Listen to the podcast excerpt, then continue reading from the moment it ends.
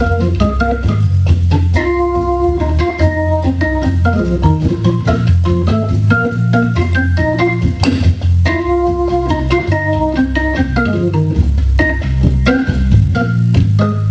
Stephen. Dave Gorkroger, I have to say, for the life of me, it feels like forever since we last talked, and there is so much for both of us to say. It has been too, too long. You know what, though? Mm. This is oh, this is really weird, but look, just I don't just think about you when we're we're talking, Steve. I I I don't. I, I, I, I spend time just thinking. I wonder what I can talk with Steve about because I, I find you fascinating, and I, and I just know that there's so many little things hidden away there uh, that that, that I've yet to find out. I mean, who would have known, for example, that your lovely wife and I inadvertently crossed paths at I university know. all those like you know, so there's there's there's just so much stuff hidden in there. Well, see, and and I was channel flicking, and uh, there was one of those like horrible um, kids game shows on, Yes. and uh, and I started thinking back. See, when, when I was a kid, I I desperately desperately wanted to be on one of those like kids game shows. What what I really wanted to be on was Now You See It. Do you remember that? Yeah, yeah, With it, like- absolutely. yeah, uh, and and I could never figure out why it was that all of these kids from Brisbane and from, Mm. from nearby always seemed to be the only ones on on these TV shows, and it just didn't make any sense until, of course, about ten years later when I realised they were making them all at Channel Seven in Brisbane. Obviously, they didn't want to pay anyone any travel money to get there, so. As, as a kid from Inverell, I didn't have a lot of chance to, to be on these shows, but but I, I was wondering whether you had ever been on a game show, and and as I'm having those very very thoughts, and you and Mm. I were trying to catch up with the time, you laid out the most freaky bit of information ever. Well, the first part, no, I, I wasn't lucky enough to be on a game show, Dave. Though I did, like you, lust after things like Now You See It, um, and even a little bit of Double Dare. Though that was a little bit less practical. Um, Yeah, You know, I was, I look, I, I would love to think I could have been on Double Dare, but, but uh, I think we all as, thought as we soon as could have went been. as soon as I went physical challenge, I just know the wheels would have fallen off. So. so I really much, yeah, I really was there to stick with uh, with now you see it, and and Mike's you know amazing hair. Mm. Oh, so you were you were in, f- firmly in the Mike Hammond camp, not the Sophie Formica camp of Now You See It. Oh please, come on. I was telling talking to someone last night um, about. Oh, that's right, because I was watching um, Hoges, the second part of Hoges, and uh, playing Spot the Brisbane landmark, of which m- there were many. The sad thing was that many of them were the same landmark, just from a different angle. Oh no. Oh, sad. Brisbane City Hall was about seven different places. Oh, but Um, but hang on, hang on. You, you, the, the the freaky thing though, before that, where were you last time I tried to call you? Where were you? Oh, I was at auditions for Family Feud. And I was thinking about game shows. I know. Well, it, it- this is the connection, right? So, um, it, it's a backwards forward story. Last night I was watching Hoges, uh, and Sophie Formica had a, a, a talking part in it. She was an American journalist, so she was one of the many Australians that did a very bad American accent uh, in it. Uh, and I rem- recounted to someone uh, that uh, not only you know was she the host of Saturday Disney, which captured many a heart, but then also uh, the post Mike Hammond host of Now You See It. It was never the same. No, well, no, it wasn't. Particularly for those of us in the Sophie Formica fan club at university, which was a- an excuse for a drinking club. Um, and and this was during her late teens, like Saturday Disney. We are creepy weirdos kind of period. So that that was the link there. Uh, but you know, I was um, with three friends and this might seem sacrilegious to the sanctity that is the Family Feud um, rule set. Uh, they were auditioning for a Star Wars episode of Family Feud where you could just all be friends and you didn't have to be family, acknowledging that nerddom doesn't necessarily flow uh, within the family like the Force does. Oh, oh. no- no, Now hang on. you're not going to go all midichlorians on me, are you? No, I'm not gonna do that. It was good because I was going to say I, I could see that coming between us. I really could. Yeah, absolutely. Look, I, I am a prequel apologist. Inside those first three films is one great film trying to get out. Um, it just But- never succeeded. Never did they? Did it? No. Oh. No, no. I, I, I was. I, Mike Mike Mead is the uh, he's the ultimate. Um, now you see it host. Oh, I said Mike Hammond earlier. Yes, it's No, Mike Mead. Mike Mead. Apologies. Um, and, and you know what? It, it, it, was the way that he said penultimate that I think really, Mm. really sold it. And I don't, th- I don't think Sophie Formica really, really, she didn't have the same gravitas when it came to announcing and the penultimate letter. Uh, And the reason for that was her everything before that was her hosting a kids' cartoon show yes, yeah. and being the feature of a weird group of university stalker kids who like to drink alcohol. well, you know that that could be. The, the list of things that, that fall into that category are far too long, even for, even for a game of Now You See It. Um, so, so I, I don't know that we that we can uh, necessarily judge you uh, on on that particular behaviour. I mean, uh, what do we do for? Uh, I, I don't even. Here's the thing: I can't even remember a lot of our drinking games because they were all pretty effective. and, and so we, we, we, we spent a lot of time just like making them up. Mm. Um, and there was one in particular that, that we that we cruelly played a few times, where you basically had dice um, and uh, and and cards, and you just made up a whole bunch of ridiculous rules. And ba- basically, this was a game where you would have to introduce it to a new person, and uh, otherwise have uh, seasoned players. yes. And the seasoned players just at random points would yell out whatever this stupid code word was that everyone meant everyone had to drink. um, and of course, the new person's just got no idea. They just couldn't follow the rule set because there wasn't one. All that they knew was when everyone started yelling, they had to start putting drinks down. And then, of course, once you'd done that communally a few times, then you would make up another word and go, "Well, well oh no, that means just you have to drink." Because Yes. you've done this and this. Because you, you look, you've got a, a three on the dice and, and you've got a seven of hearts, of course. so the poor new player uh, would end up a, a lot worse than worse for wear. So Yeah, we, oh. we didn't play that game too many times because it, it it was a bit mean, but it was pretty funny. yeah. Not good for anyone's health. no. That, Uh, that's that's the only drinking game I can remember. There were other ones that we did play that did have rules. Of course, you know, you know force be with you and stuff like Mm. that. Um, but other than that, I just I, th- they were too effective to remember. the, I have to tell you that this Family Feud audition, like the the game in its it for those like if you've never seen it, David, I know you have. It's just this weird thing where it's I haven't a seen I haven't seen it in years because here's the thing, and, and, and no disrespect to you, Mark, Mm. because I realise you now are one of those hundred people who have given Mm. filled out the surveys, but on the very rare occasions that I've seen it, uh, all I can all I can come up with is who are these people that they are surveying because this makes Oh. no sense. Well, the clear answer is the people who auditioned for Family Feud, and they're all idiots. Uh, because look, you have no, you have not seen a more disappointed group of nerds than them. Have like in a Star Wars. So we're auditioning as uh, you know for Star Wars Family Feud. There's only going to be two teams of four uh, from across the country. There were like in our audition there was 20 families plus audition. Now, ad- admittedly, it was a double up. There was it was a normal Family Feud audition as well. Okay. Um, yep. but it was heavy on the nerd.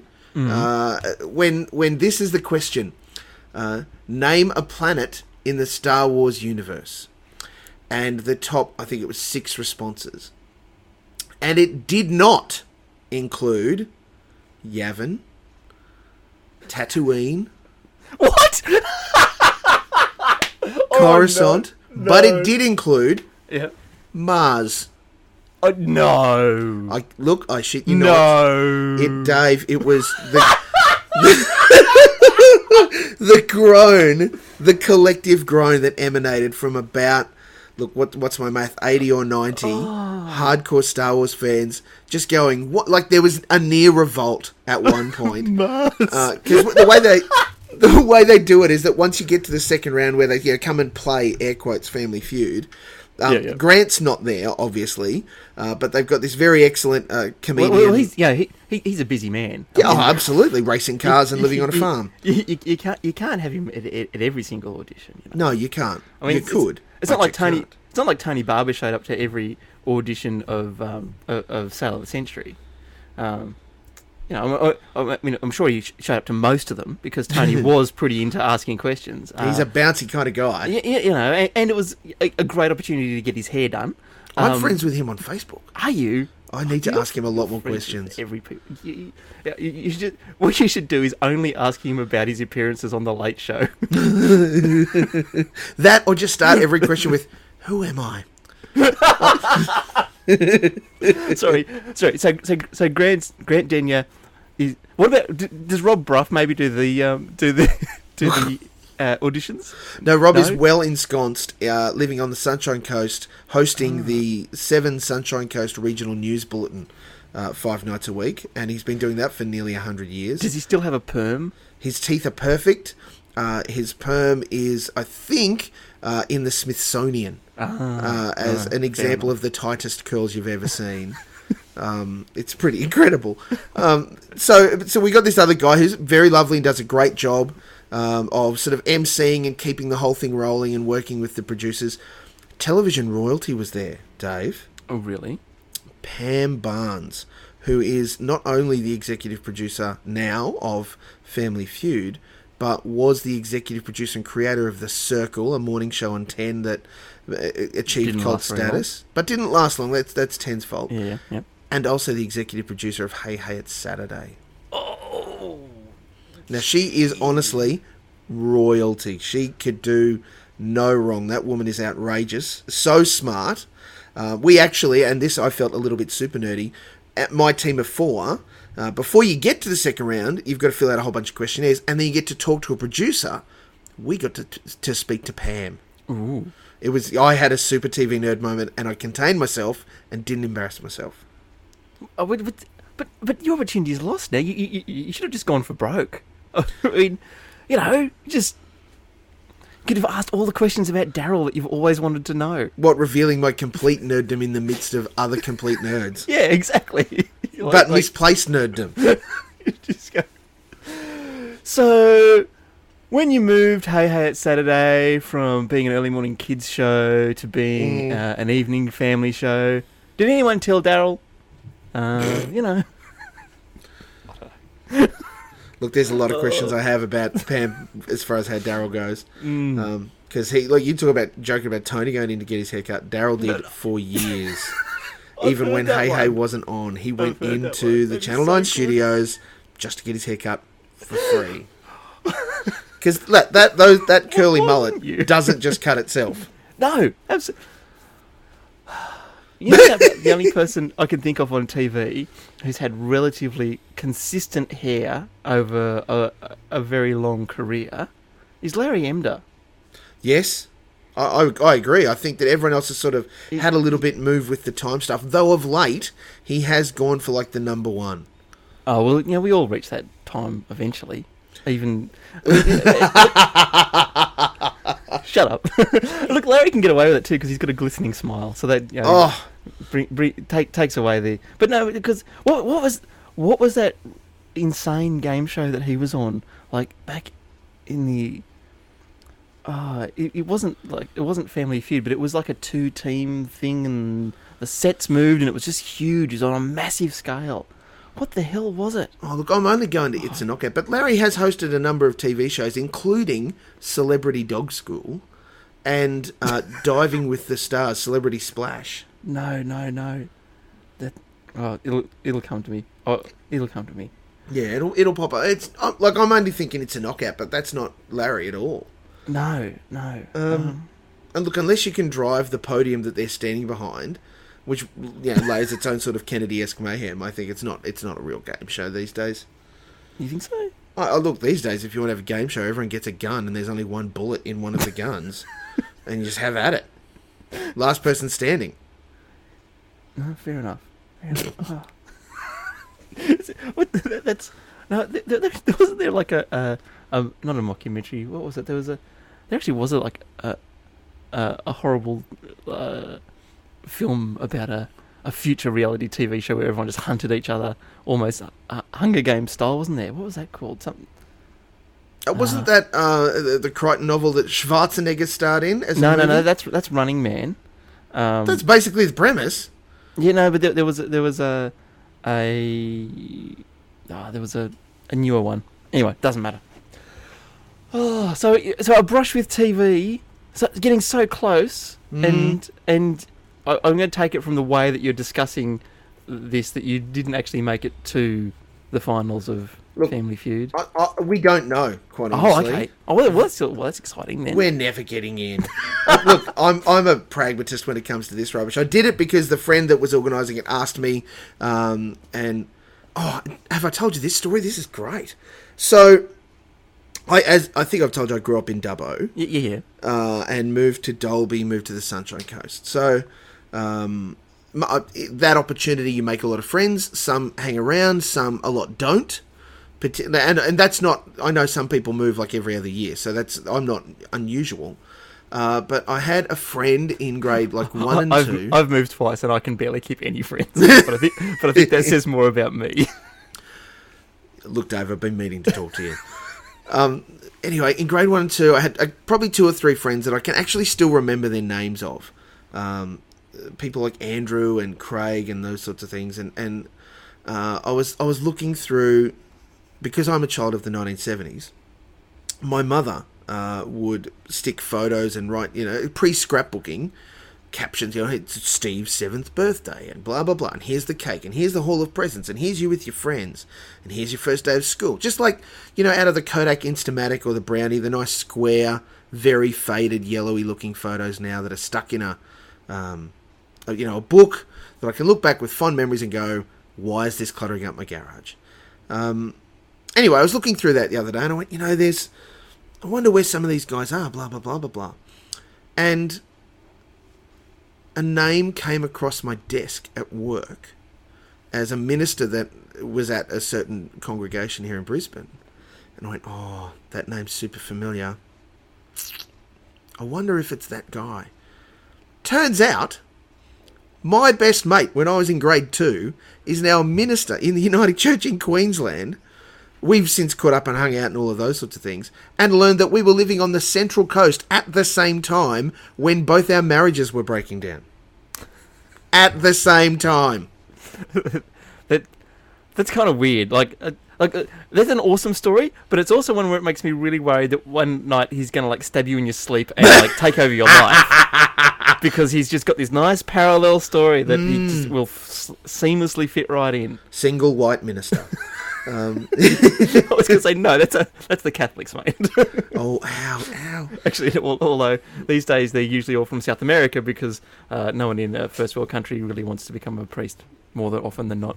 Oh, dude, like the, the Royal Commission is um, a crazy thing that's going on at the moment, and, and necessary. Like, don't please don't understand. Uh, I, I agree and believe it's necessary, but the Royal Commission into institutional abuse and, and lack of care when it comes to, to children and young people is a daily sadness.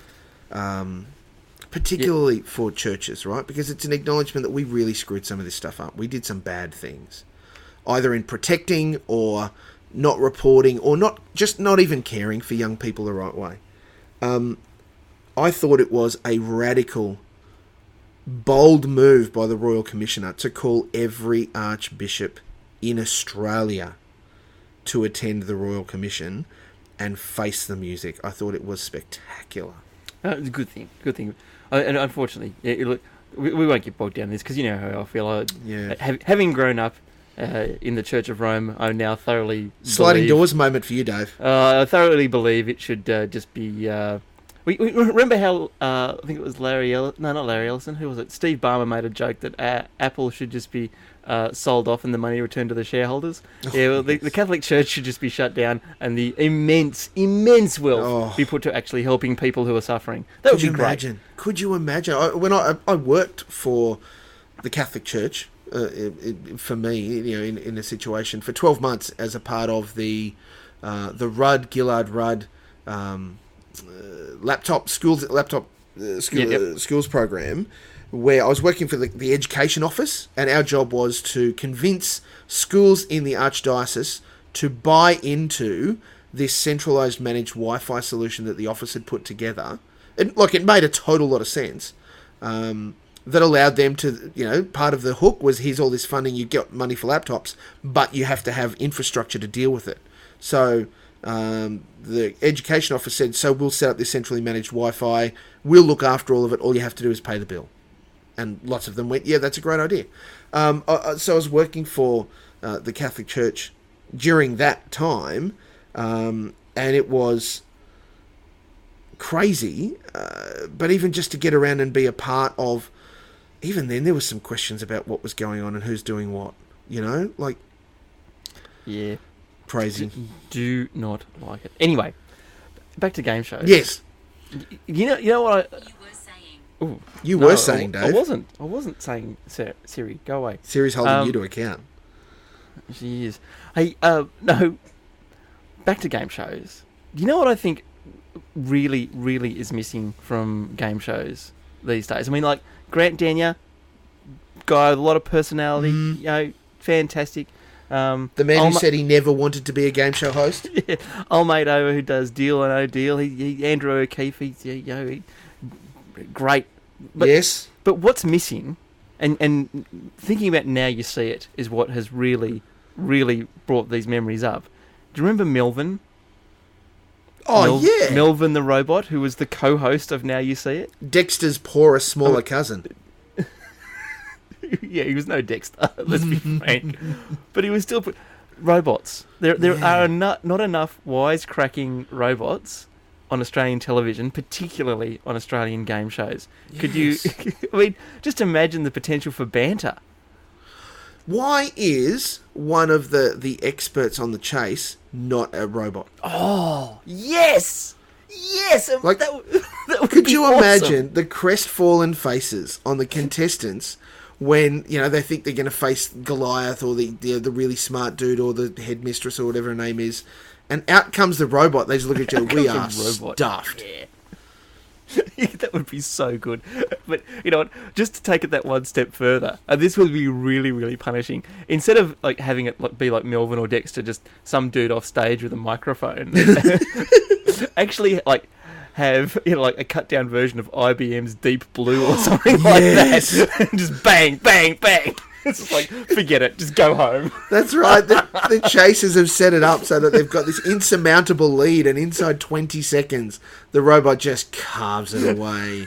That would be awesome. That would be so demoralising. But it'd be, be great to watch at least once. Well, that's what we need. I think we need um, game shows, a, a game show where the contestants are just absolutely humbled.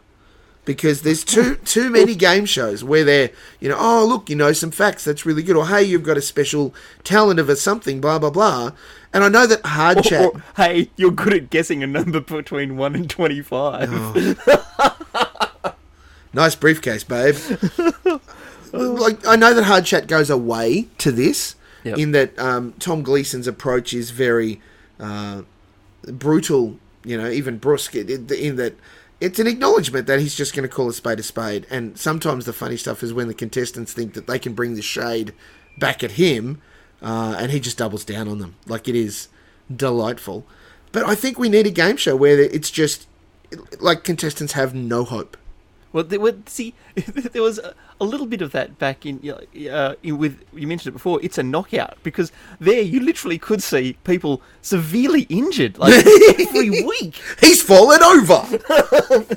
oh, yeah. Oh, you- You knew that some of the games were, were, were getting tougher when um, a game that had always been a bit physical, all of a sudden they went from just wearing a stack hat to also wearing knee pads and elbow pads, and then and oh, now over the top they seem to have like shoulder pads on. It's like obviously this game was a bit tougher than they thought when they were pitching it in in the uh, the. Do you, do you have a writers' room for a game show? Oh, I you guess have you to. do. I guess. I guess. I guess They call them just producers, though. Okay, yeah. It's, oh, I, I loved It's a Knockout. I really did. Uh, I, I do know the comedian that's responsible for writing all of Grant's banter. I, do you. I don't, don't, don't, don't, don't burst the bubble. we, we don't want to peek behind the curtain. There's just a there's just a, a, a little man there who's lost and far away from home. We- We'll be right back after this. That's one of his. I was going to say he's not the one that uh, uh, caused trouble when Grant told someone that he'd see him next Tuesday. Is he? You know, or, or was it was it all Grant's own work? I think that's when, when Grant goes off script, when he starts freestyling, gets a little bit loose. Oh dear, but I, I, like, I, I have always thought I, I, I could do okay at a game show, but I, I and I, I guess this is the, this is when you can tell a game show is well made. Your audience goes, yeah, yeah, I could do that, Yep. um, but just aren't quite ready to take the plunge and go. So I will, because I've never applied for anything. How does like that, happen though, Dave? Because like it's a knockout, drew on Rotarians and Apexians and all of those kind of community service clubs to say, hey, get Well, they don't because- exist anymore. What I know, but in, in the context of the show, that was Yep. like the the peak of these. It know, was that, that, that was when uh, like Apex was probably at its peak at that stage, and you had a really really active Lions um, Mm. community as well. I don't, I don't I don't know that they would have put Rotarians on It's a Knockout. There would have been too many shattered hips. I think. But there was definitely Apex and Lions clubs. They had a, Yeah. a bunch of them, um, and and that's like early '80s. That's when service clubs were, were really were at their yeah, peak. yeah. Um, and th- yeah, they've all, th- that's just something that's disappeared from our communities. Like I mean, I'm still in Apex, although I'm, I'm retiring this year, having hit the big 4-0. Dave. Um, they, they they don't actually make Apexians retire at 40 anymore, uh, but I was already in Apex at the time that they changed the age rules uh, back in the late 90s, and and one of the concessions that they made was that if you were already an active Apexian, you could still retire at 40. Um, and admittedly, in uh, 1998, I didn't really give that a, a lot of thought, but, but here we are in uh, in 2017, and uh, I'm going to take them up on, on that offer. And uh, I think uh, I've done my time. It's ready to hand it over to the young blokes who are less cynical and more energetic. Less cynical. Oh, they are. They are. They they like they're having a good go. But yeah, I mean that's the thing. You- I, I guess you still could do. It, it's a knockout. You know, you just a team of however many people come along and, and injure yourself for sport um, in front of a small stadium. Uh, hosted by was it was Billy Dee Williams not Billy Dee Williams Oh please, Lando Calrissian hosting it. I'd be there in a that would be awesome wouldn't it what was his name Billy Billy J. Smith Billy J Smith and one of the McDonald's. one of the McDonald's yeah was it Fiona Probably. I can't even remember I don't. Oh, wasn't it Jackie? See, this is the thing I can never tell. My memory's not that good. I'd like to believe that I'm in some encyclopedic font of 80s television trivia, and I'm just not. No, you know, uh, you know, uh, but yeah, it was one of the McDonald's. It's reasonably happy. disappointing. I, I had I had the Now You See It board game. not the Now You See It. Sorry, the um um. What are we just talking about? It's a oh, Knockout. Stephen. It's a, yeah. I had the It's a Knockout board game. How does that work? well, uh, but I'm glad you asked.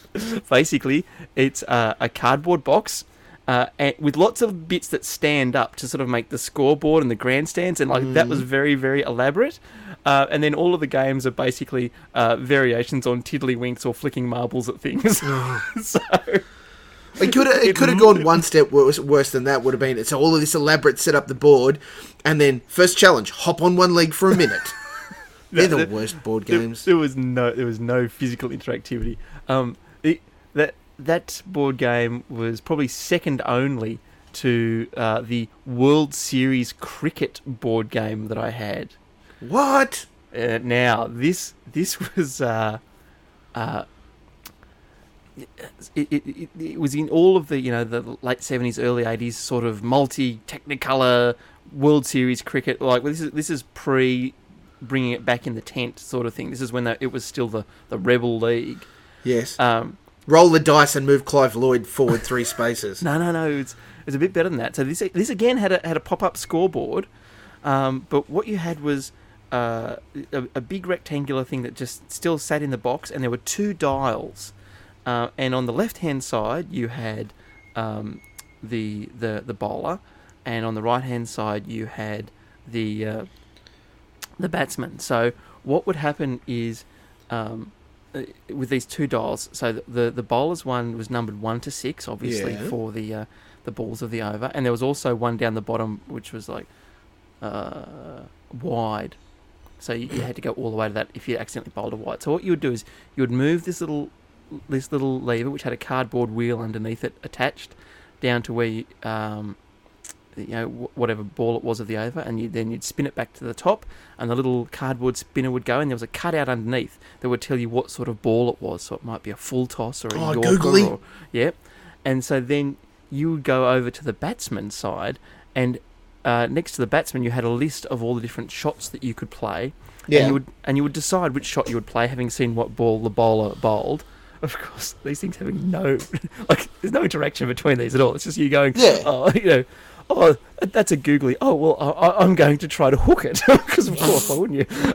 um, so on, on on the batsman side, you could sort of go down to where like whichever shot you wanted to play, Mm. and you again flick it up, and the spinner would go, and underneath it would tell you how many runs you scored or whether you were out or whatever, and then you, you would basically each have an innings, and whoever scored the most runs won. So the, the, like this is, the, the, I, I- I think I think I might have asked for Test match cricket.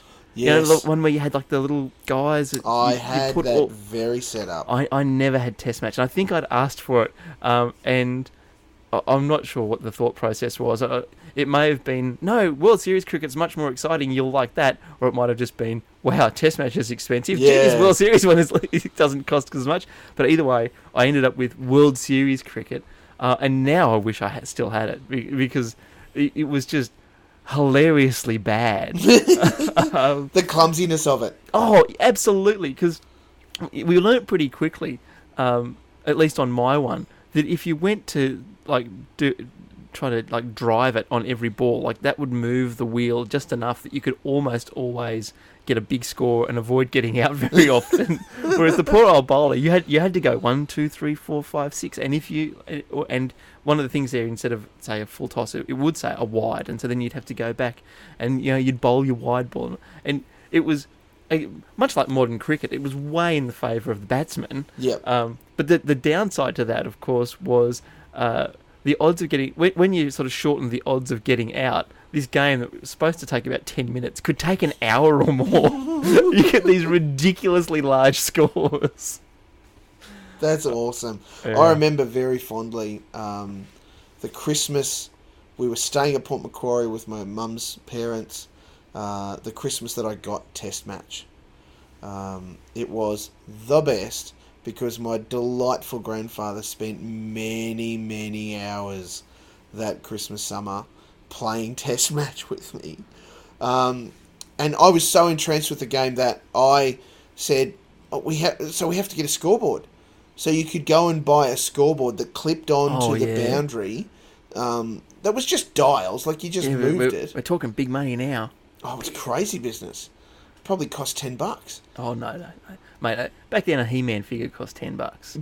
Well, no, I mean the- just the scoreboard. The scoreboard, the just score, no, the scoreboard for Test match was more than ten bucks. It was mo- definitely more than a He-Man.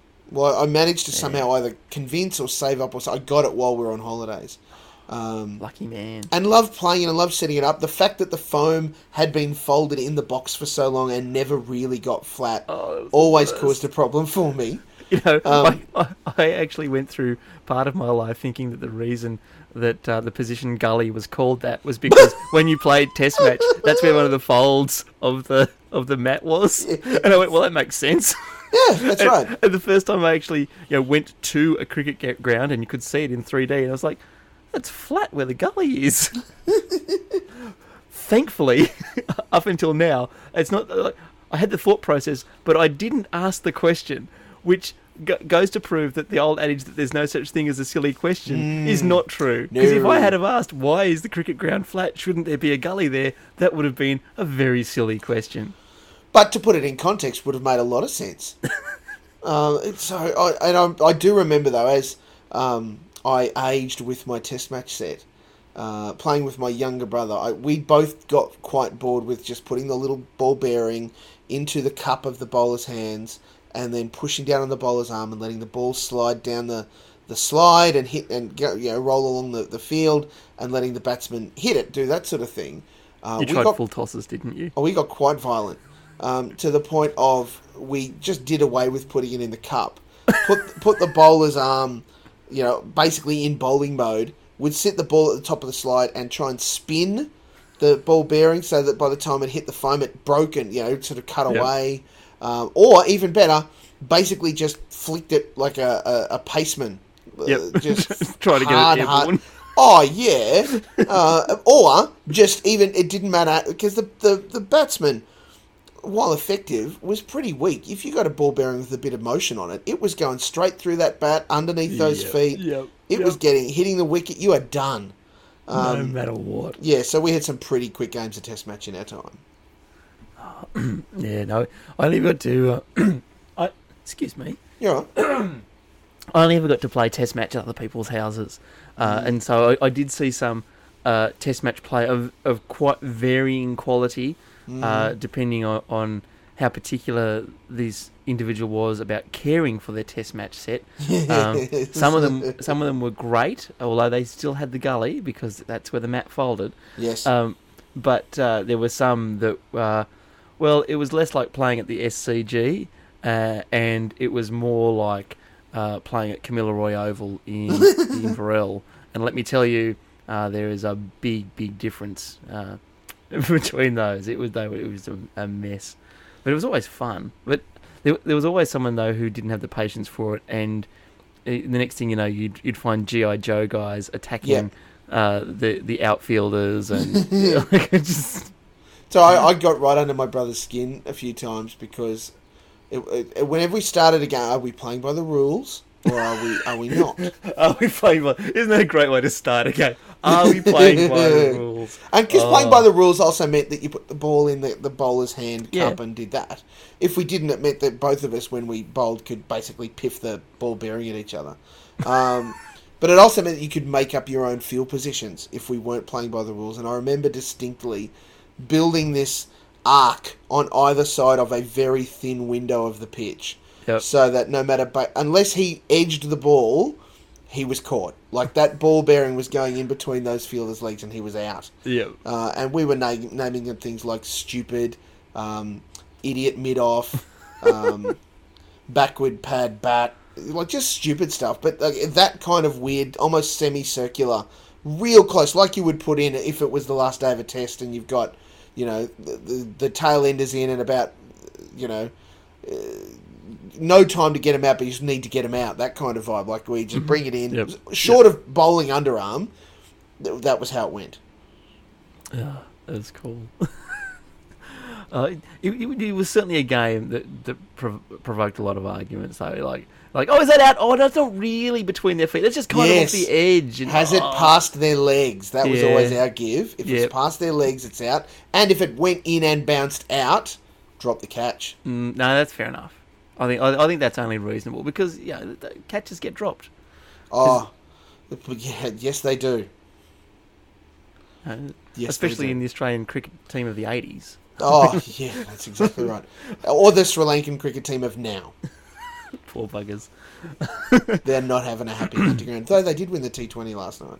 Uh, well, they, they seem to be really good at that. I mean, they, they sort of massively reinvigorated um, uh, 50 over cricket Mm. whe- when they, when they sort of seem to be the first uh, international side to realise, you know what, rather than pretending this is a test match and just blocking out the first 20 overs and then unleashing in the last Yeah, 30, yeah, yeah. let's just unleash at the start and see how we go. Yes! A- and amazingly, that worked.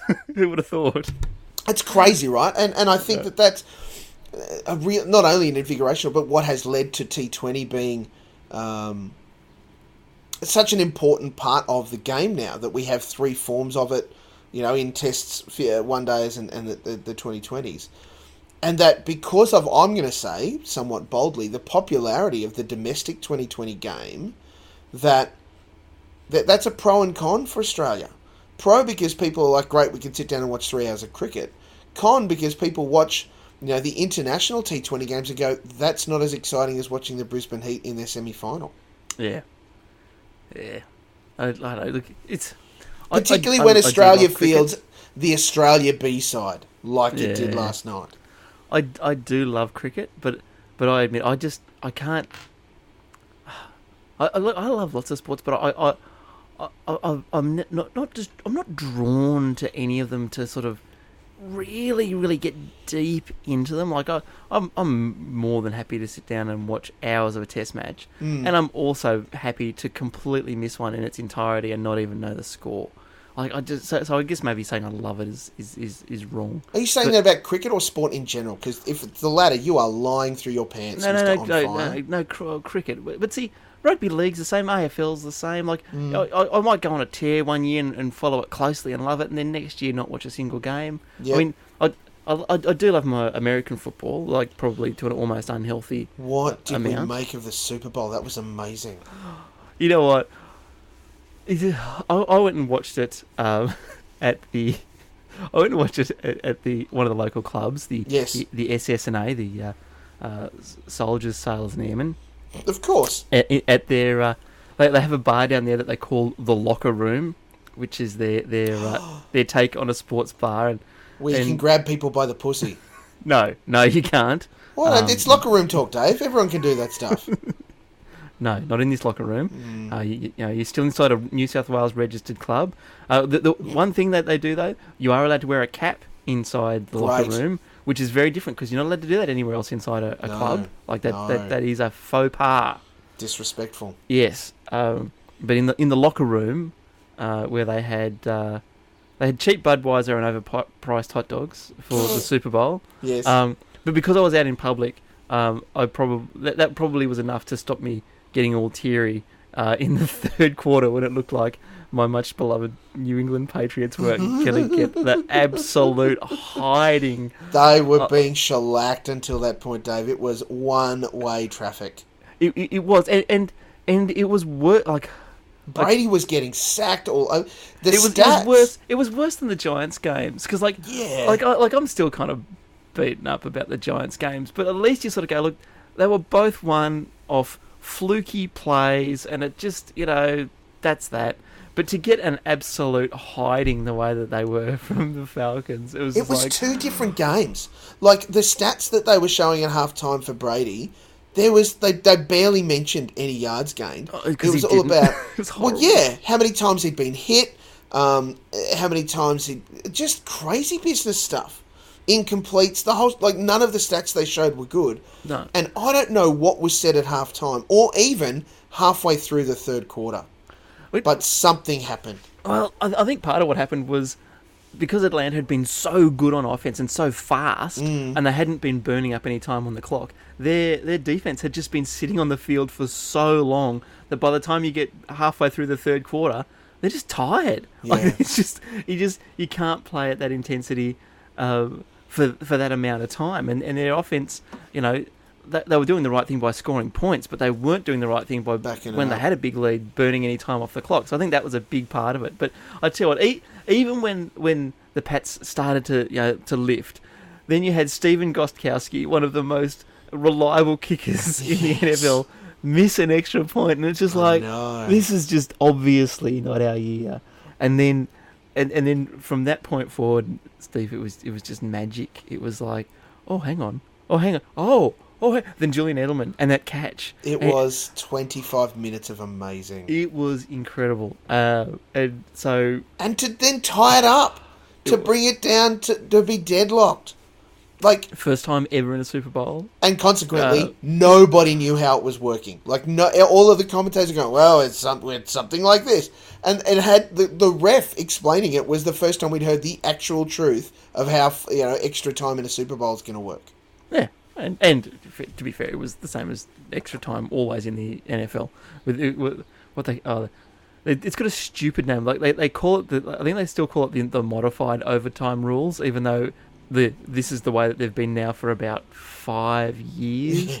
So they're not really it's not really a modified version of the rules anymore. It's just the rules. But anyway, no, it was it was awesome. It was um, a, look a very different emotion to being there. Um, I, I, it, it was funny. P- partway through, one of my mates actually turned to me. He said, "Aren't you glad you didn't pay to go to this Super Bowl Oh. because this would be pretty horrible." Could you And at the- imagine if you had? And then at the end of turning around, going, "No, actually, this would have been pretty good to be at as well." Oh, But yeah, but um, yeah, it's, it's a spectacle. It was incredible football.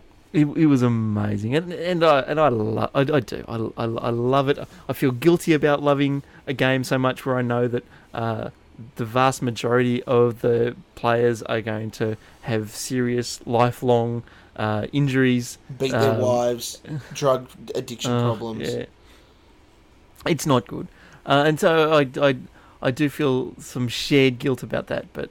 But I can't not. I just can't not love it, Steve. It's just such an amazing, amazing sport. And uh, oh, and for my birthday, a bunch of my friends chipped in to get a present for me, and, and it hadn't arrived by the time I had my, my birthday party up in Mudgee. Mm. But it got here just the other day.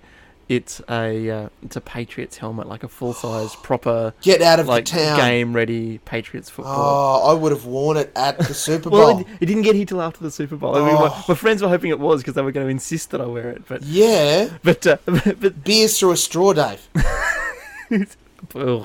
Yeah, we, we had to drink Budweiser because they had a promotion on where they were giving out a free cap, and one of my mates just he he does have a. a a, very large and very nice collection of caps, and Mm. saw this authentic Budweiser cap and said, "Well, I need to get that." So we had to drink Bud Budweiser at like 10 a.m. Ugh, the sacrifices we make for our friends. Well, you know, it's, uh, it was hard, but someone had to do it. So The, it, the the thing that killed me, I guess, about watching the, the game was not only that incredible comeback, not only the win in overtime, uh, but then the stats for Tom Brady after that game. That he turned the, his game stats turned on their head. Uh, and that then overall, how long has he been with the Pats? Something like fifteen years. No, he he he uh, became a starter in 2001, uh, but that was might have been his second or third year there. Oh, look, I, my understanding was that he got drafted around 2001, 2002. I, No, I didn't no, no, think. no, no. No, he was drafted earlier than that. Drafted in the sixth round. He was basically a throwaway player. But picked up, and he's played for five Super Bowls. yep. Nobody has five Super Bowls except Tom Brady. No, no one's. No, no, no quarterback has five Super Bowls, and no one else has five Super Bowls with the same team. There is uh, a guy I think who was with the Bears in the early '80s who got um, Super Bowl with the, Bears. the Bears. bad news bears. no, no, no, not the bad news Bears. different sport, different sport. Okay. And th- there's much less Walter Matthau in the NFL. um, in fact, I don't think Walter Matthau would have made much of a lineman.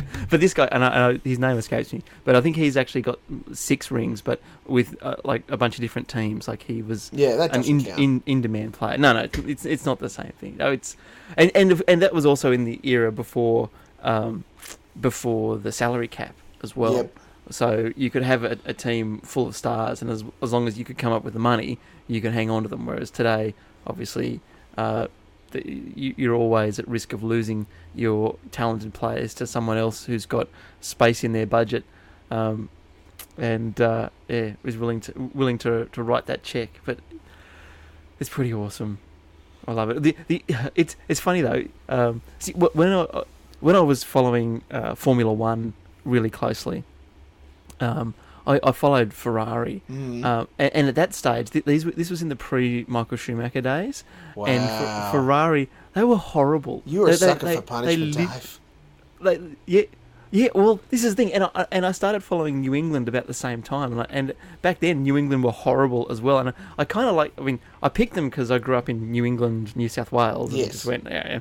Um, and and they were bad and I didn't mind that was like the uh, they just drafted Drew Bledsoe as the number one draft pick, and he's an, an exciting quarterback, but he was a bit erratic. Yeah. Um, he was a bit like Brett Favre, where like he could throw uh, uh, like downfield enormous long passes, but he could also throw a bunch of interceptions and stuff like that. And throw Favre the, throw or the game. Favre? Favre. Yep. um, uh, but anyway, but following uh, following Ferrari, I, when they started to become successful, that was really great because I, I mean I remember going through times like sitting up late at night watching, uh, uh, you know, watching with my mates, uh, and we, there was a, a bunch of us at uni. Know, we had, had uh, a couple of guys who were McLaren fans, someone who liked Benetton. There was me who liked Ferrari, uh, and one guy um, who liked Jordan just because he thought Eddie Jordan was mad, um, and, and he's probably right. Um, and, and you know, I, I would always be copying so much scorn because Ferrari was so bad. I remember uh, one of my indelible memories is I think they were at, at Imola and they were coming first and second. And and this just seemed amazing. Like like Ferraris one two at Imola. It's like oh, this is incredible. And I, I was at you know celebrating before the end, Steve. Celebrating Mm. before the end, which is always dangerous. Only to have uh, the wing mirror, like the re- rear view mirror on the number one Ferrari, break off like mid straight Oh, bounce along the ground into the air intake of the second Ferrari oh, and basically yes. destroy the radiator. So the second Ferrari's engine overheats and goes out. It's like, okay, that's right, Oh. we're still in the lead, still in the lead. It's still good. It's still good. And then the number one Ferrari, it also went out and completely failed to finish. So they went from one to the only time they'd looked competitive all year to both being DNF and Oh. you know, but that was kind of fun. It was kind of fun, and and, and but when they came good, that was exciting. And you know, Schumacher was a, uh, a incredibly skilled, if uh, maybe uh, ethically challenged driver. Um, but then when they became really, really good, and um, they became the bandwagon team, it was less fun. Yeah. and, and that was sort of Writing their own and press releases and believing them kind of stuff. the the, the, the racing didn't become as good, and I just sort of uh, dipped off. But with the Pats, just I, I just love this game so much. It doesn't matter how, how good they are. Uh, it never gets. Like, it's never not fun following them. So just- where to from here for Brady? Does he retire? no, no. So he, um, he he's got this uh, like health guru dude, um, who he actually runs like a, a fitness center chain thing. Like T- Tom Brady probably hasn't eaten a potato in about fifteen years. Um, like he's just he, he is Captain Kale, right? Like this this man is just owns a metric ton of pizza stores. no no no that, that, that's um that's um. Uh, Oh, the other guy. That's Yeah, Peyton yeah. Manning. Sorry, apologies. Yeah, no, no, no, no, no pizza. He knows his target Tom market. Brady. Yeah, yes, uh, yeah. Uh, uh, Papa John's is uh, is is is Peyton's thing, but no. So Brady is off of this super duper guru who does all of his massage and does all basically does all of his training work for him. So Yeah. he, he runs his own fitness program. The the people at, at the Patriots aren't looking after Brady's training and stuff like that. Yeah. He's doing it all all himself, um, and he's incredibly pliable for a man who's about to turn forty. And he reckons he could probably Pliable. play for another four or five oh, years. Oh, can you could you imagine it honestly? Because now, no question, the goal is to be the greatest quarterback of all time. Like to be the guy that not only has, you know, five rings, but let's make it six with the same team. Let's make it seven. And given their dominance last season, that's actually achievable. Well, here's the thing: if you look back to last season, um, that they basically they played a bad game at the end of last season against Miami, who they should have just walked over, Oh, but they yeah. didn't. They just Taken to the had a- cleaners, yes. they, they they had a dud game, and that meant that they ended up as the number two seed in the AFC. So they didn't have home field uh, for the championship game. They had to go to Denver, and Denver beat them fairly narrowly. And I, I reckon had they been playing um, in Foxborough instead of in Denver, they probably would have uh, taken that game home. And given Yeah. the way that Denver absolutely schooled Carolina uh, last year, there's no no absolutely no question that the, the Pats would have done the same. So we you know. But for one game, we could have been looking down another three-peat. Well, actually, not another, a three-peat. Because Mm. their first three had a, a year gap in them. But, I mean, there'd be some nice synchronicity if um, if they do win next year, having won, gone uh, Super Bowl, miss two in a row to being at the end of his career go Super Bowl miss two in a row like that would be that would be rather poetic and that would probably make a lot of people who hate the New England Patriots very very upset and that that's kind of fun too they're not a, they're not a team that are loved outside of uh, outside of Boston and New England. Spoken like a sure. true Collingwood supporter. Well, yeah, except yeah, I guess so. Oh, look, it, it- roll the dice, right? I know, and I know that when it comes to AFL, um, uh, you know, ownership and who who's who's what team and what all that sort of stuff. Victorians have got it; it's bled, cut into their DNA. Uh, however, the one thing that I found that mostly unites all of them is a distinct hate for Collingwood. I, I, I think that goes without saying. Yeah, that that that, that, just seems to be uh, something that is as important as picking a team of your own. See, I, I like I'm a half-hearted Saints supporter. Um, I, like the the fact that they've really really badly handled um, like sexual abuse cases uh, dealing with like with their players just makes me go, oh, you know. It, it does. Yeah, it makes you go. leave a you go, Ugh, you know, you, you're not being good people. It, like, it, uh, you, you can't just make excuses for this stuff. And so that that made it very easy for me to just lose interest in AFL rather than Mm. picking another team because I am one of these people who sort of go, oh, picking other teams a bit, a bit not, not quite right. Which is why, you know, I still, yeah. Well, actually, that, that's part of why you know my support, my childhood support of the Broncos is something that hasn't really stuck because they're not exactly the greatest organisation in terms of um, looking after things where, where wayward players are concerned. Denver or Brisbane? No, Brisbane. Yes. Okay. Yeah. No, no, no, never change. No, no. no. only, only one team in the NFL. The I'm Denver sticking with it. Broncos. That's my favorite. That is one of my favorite uh, Simpsons moments where Homer gets gifted the Denver Broncos. Yeah. Just wow. Uh, yeah. But anyway, but uh, just I love sport. I do love sport. You, it, I mean, and the thing that I do love about it is that uh, the- the way that you can craft such wonderful narratives about it. Like there is something uh, special about a team that's been incredibly consistent and just dominant. And it doesn't matter whether it's the New England Patriots or the New York Yankees, like it, it, or, or the Lions, like Brisbane Mm. Lions back when when um, they were at their peak. Like there is something Yeah. pretty incredible about that.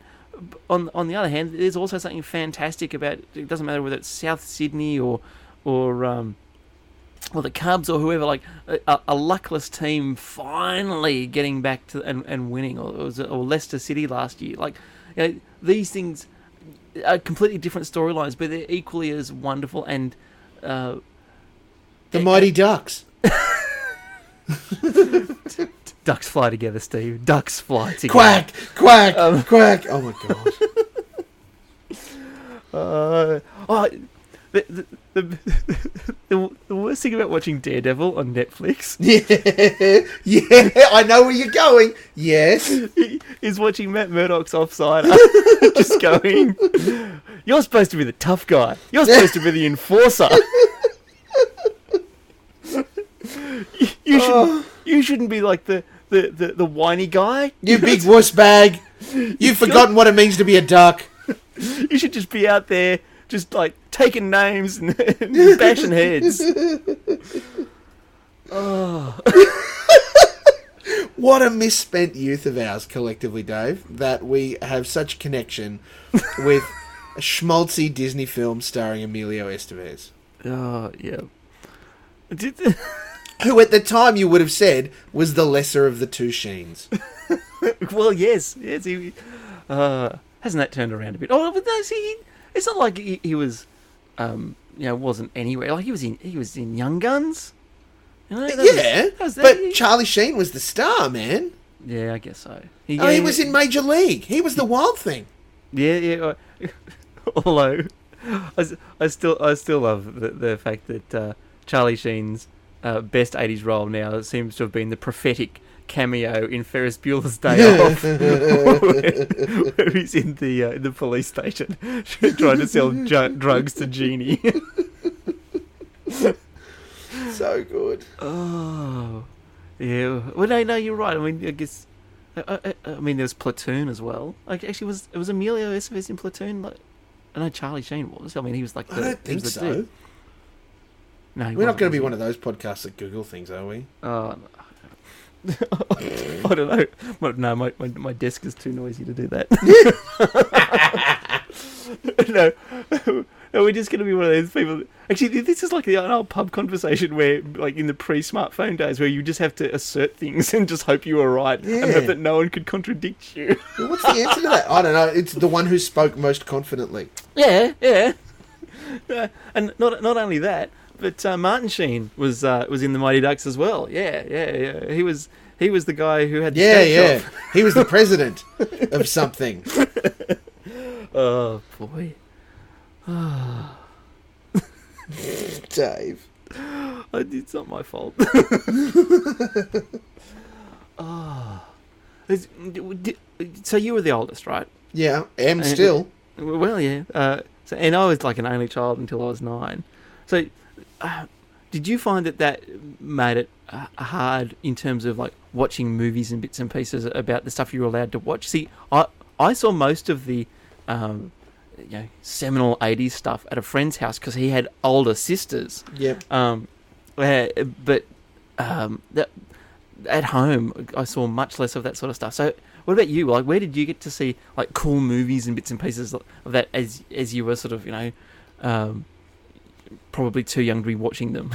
Oh, video nights, broadly speaking, um, Yep. they, they were big in, in my high school group culture. Um, it was nothing to, to go, what are we doing tonight? Or what are we doing this weekend? Oh, let's go around to insert person's name here and have a video night and Yeah. watch a couple of videos. Um, that said, it was also the, the start of um, the, the rise of cinema being uh, a, a cost positive or a cost effective thing to be able to do. Um, and we had a pretty decent cinema to go and see, but it was only ever a single screen deal. So if the movie you wanted to see wasn't on, you didn't do it. Or when it was on, you know that you had to go and see it that week because it probably wasn't going to be there next week. Um, yeah. See, w- so we actually by the time I was in high school, we had nothing. Uh, oh, actually, no, sorry, no. Probably early years we still had the drive-in. We we that that was all we had in in Mhm. Inverell was uh, was a drive-in, and they they would do the uh, the old double feature thing. Um, so you'd have a, a, one movie that you probably wanted to see, and one that they, for whatever reason, decided they were going to show as well. I guess that made it better value. Actually, now that I think about it, the, probably the main reason for doing a double feature Yes. was that the longer people are there, the more likely they are to go to the snack bar and actually spend food, Oh, spend yeah. money, and yeah, yeah, um, because yeah, you you would have uh, you, you- like you'd have a Batman or something like that, um, but it would be matched by some romantic comedy with Michael Caine in it. It's just like, yeah. like there's no way the target audience for either of those films wants to see the other one. yeah, but, no one is swallowing both of those for sure. but here we are. That's right. Gosh. Uh, I remember going to see Empire Strikes Back at the drive-in, oh wow. dressed in my Star Wars pajamas with my Star Wars pillowcase and doona cover, us in the back of the Kingswood wagon. Um, Uh, now, did your So parents good. did your did your parents put the car in the right way so and have you sit in the seats, or did they back it in? No, no, no, they you backed it in all, so we like, could lay in down. the back of the wagon. yeah, because same kind of vibe, right? It was a double feature, Empire Strikes Back, and something that we would never have cared about. Yep. Um, but knowing that with Empire Strikes Back on first, we would lay down in the back, watch it, and then come intermission and the second film starting us being bored, we'd roll over and go to sleep. Uh-huh. And so, and welcome to like the late 70s, early 80s.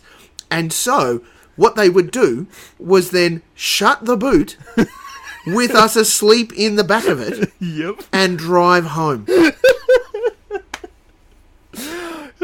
yep. Yep. How is this? Speaking my That's not child safe anything. It's crazy, isn't it? Gosh. Uh, and and yeah, the, and I the number of times um, I, I can remember as a kid, like driving around places in the back of a station wagon, especially because like there were no like you know, seven seater SUVs then. Like you, you Yeah. like if, you had uh, too many kids, you had to, to basically get a minivan, um, and and there weren't that even that many of those. Uh, so you, it's like a Tarago or nothing.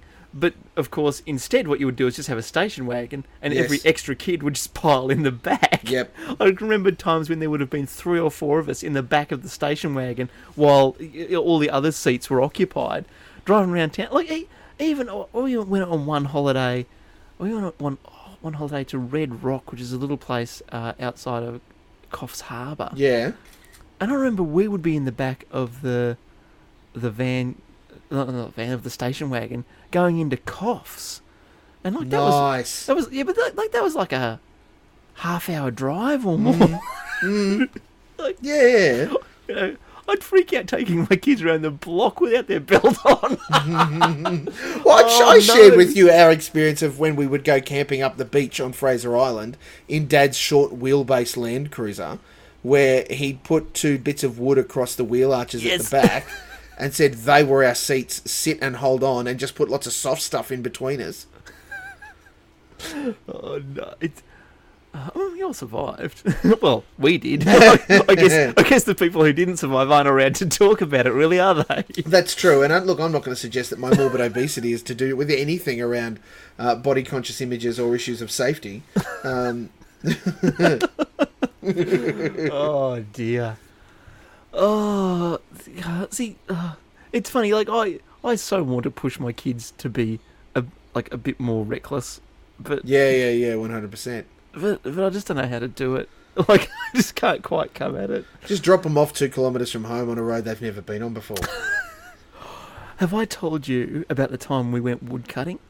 oh, please, no, you have not. Okay, okay. So, uh, we, um, so the the house that we moved into in 1979, um, you know, just you know, four bedroom brick veneer, single level, um, you know, standard suburban house in on a new uh, sort of estate at the edge of town. But back in the days when they still had, you know, blocks that were, um, you know, rectangles, not these weird loopy Yeah, yeah. curvy things that they, they make today.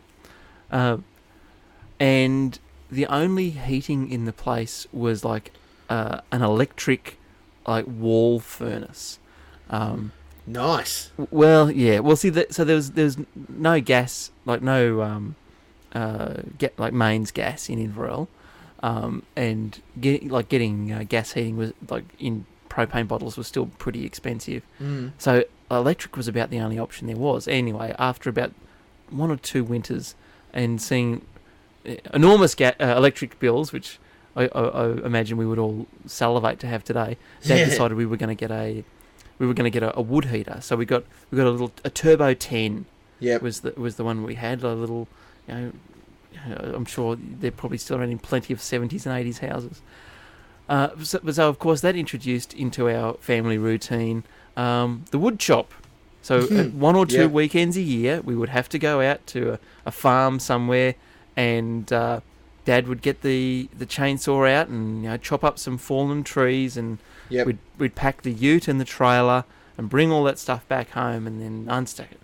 Anyway, as you can imagine, f you know, I was too young to uh, be allowed to touch the chainsaw or do any of the Mhm. fun stuff. So it basically meant just sitting around on a very noisy day. And of course, you do this before winter, so it's still hot. Yep. Um, and uh, I didn't have a lot of patience as a child. so one day we were out here and um, we'd gone out past Elsmore. So Elsmore's a, a, like a little village, so 15 k's out of uh, out of Inverell, and and we uh, one of Dad's cousins had a property there. So we were, we'd gone woodcutting with them. So we were getting stuff for our place and for theirs um, at a farm just further off down the road, and and it was near a big quarry. Yeah. So after having run around in the gravel for a while and done all that, I just got done. It was it was mid afternoon, and I was just Yep. bored, stupid, and I was complaining to Mum, and Mum. Mum, in a way that you know frustrated parents do, said, "Well, why don't you just walk home then?" Oh yes, yes. And so, me not seeing that uh, sarcasm and frustration for what it was, went, "Oh, well, it's a long way, but I guess I can at least get back to my cousin Rob's place, so I will. Oh, So, without saying another word, I just started walking back towards Rob's house. Like along the main uh, road? No, well, no, th- no. These are all like off little weird country road, like unsealed country roads and Dave. laneways between properties and stuff. So I'm walking. Yeah, but like you didn't go bush. You followed the no, no, I followed the track. Followed the track. Um, but it was a bit more than half an hour before Mum realised I was missing. Reflected on the last conversation that they that we had had, where she had told me to walk home. Oh. and horrified jumped in the car and uh, and, and sort of drove back towards Rob's place hoping to find me. By this stage, like I'd gone, you know, as I said, gone more than half an hour, and I'd hit the point where I was just done. Yep. And, and I noticed this this kid, a bit older than me, but riding round on an ag bike, just doing laps. Yep. Um, and so I waved him down and asked if he, like, complete stranger, I've got no idea who the guy was. Yeah. Uh, asked if he could help me out, get me a lift back to uh, my- my cousin Rob's place. Oh. And he's, just, and he's just like, I think I should go and get my mum. Oh. so he did, and his mum arrived at the fence just about the same time that my mum rocked up in the car and had to make her apologies and go, no, no, it's okay, no, it's fine, no. we let no, our kids weren't walk through the bush all the town." time. Uh, and and the, the, what I thought was the biggest indignity though was I got in so much trouble for that. of course you did. I'm like, you told me to walk home, so I did. Oh. Uh, yeah, Parents just don't understand, Dave. yeah. So that, that, that was as, as close as I reckon you, you could get to the drop them off on a strange road because it wasn't somewhere that we'd ever been before. And look, it was just lucky that I had a, enough of a sense of a direction to sort of you know go back in the right direction because I did go through a few different intersections between different farms and stuff. And had I gone off on one of these other laneways, goodness knows how long it would have taken to find me. But uh, yeah, I'm not quite at the point of doing that to my kids. Oh, I have threatened that. don't make me pull over, don't make me pull this car over, and knowing that if I did, they'd go mental. One day they'll call me on it, and I'll be stuffed because there's no way I would make them walk home. Uh, I'd even make them walk home from the shops, which are a kilometre away. and it's like street, street, street, easy. No, no. I, uh, no, I, no, I have done that actually. I was going to say we're ruining the next generation. no, I have. Uh, I've, I've made my, my kids walk, walk home, and um, and they de- and they decided yeah, the smarter thing rather than walking uh, down the street to our place would be to walk down the back lane that goes behind the supermarket um, and and through the blocks leading up to our house. Like it, our um, the laneway doesn't go behind our house. Like um, it runs um, perpendicular to the street that our house is on. Uh, and they decided, oh, this would be smart. I won't walk all the way down and around. I'll go down the laneway. Only to find that walking along the back of the laneway, where you know that you've got all these big fences from the industrial places on one side, and then you know the backs of places that you've never seen before, is actually a lot creepier and, and weirder than walking around the street. so this shortcut actually turned out to freak them out. They don't don't like laneways anymore. And like we're not talking like an inner city little lane. We're talking like you know uh, what would have been you know the uh, the place the cart horse would have gone down and and uh, emptied the dunnies you know Yeah. sixty years ago. Um, but uh, you know it was enough. Do not want. I'll copy that. Oh yeah. Oh, I don't know. And and I think I already have told you one the one time we did send Rupert off to uh, the park by himself when he was little. Uh, this lady we'd never met before walked him home. Oh, yes. so you know, like we felt very un- un- undercut at that. But uh, but you know, he's a big high school boy now. Walks to school every day. It's, although, uh, this is the other thing. When I was a kid, I felt like I had a pretty good sense of direction, and like I knew the street grid in my town and around my friends' houses and around mine. So, like, if you named a street and said you need to go to here, there was a. Uh, if it was near somewhere that I'd gone, I had a pretty good chance of knowing where it was. Yeah.